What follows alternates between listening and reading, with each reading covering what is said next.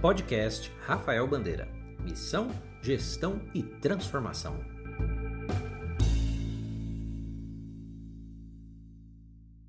Meus irmãos, minhas irmãs, aqui é Rafael Bandeira e eu queria conversar com vocês sobre um trecho das Escrituras nesse período de quarentena.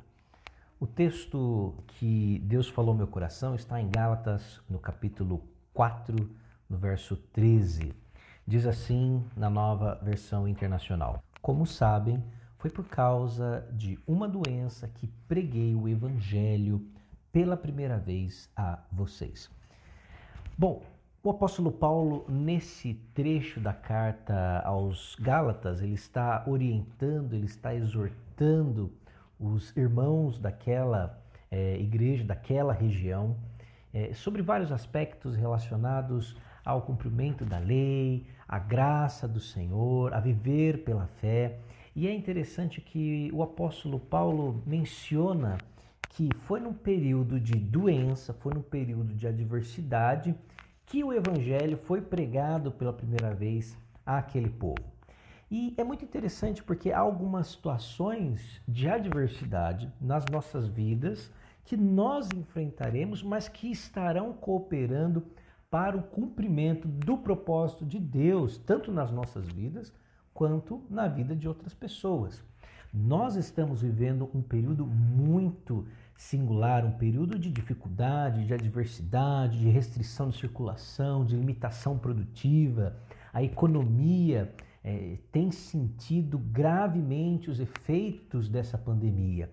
Mas precisamos entender que, assim como o apóstolo Paulo viveu aquela adversidade e ela foi revertida para a manifestação da glória de Deus, do poder de Deus a algumas pessoas, também nós precisamos estar sensíveis ao Senhor para entender que este momento também pode e deve ser uma oportunidade de levarmos o Evangelho a quem está ao nosso lado, de manifestarmos o poder de Deus a todos aqueles ao nosso redor.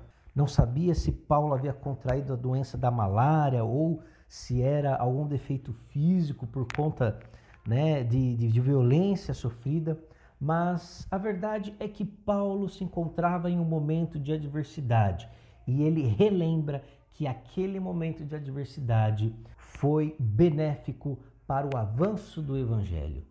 Queridos irmãos e irmãs, nós precisamos ter uma vida de santidade e devoção ao Senhor.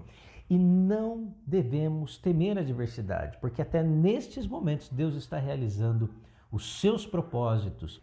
E concluo com um outro texto do próprio apóstolo Paulo, quando diz aos romanos que todas as coisas cooperam para o bem daqueles que são chamados segundo o seu propósito. Que você possa continuar confiando em Deus, porque o Senhor não perde o controle da história, o controle das nossas vidas, e Ele usa ainda essas adversidades para manifestar de forma gloriosa e grandiosa o seu poder. Um abraço a todos e que Deus abençoe. Obrigado por ouvir este episódio do podcast. Saiba mais em rafaelbandeira.com.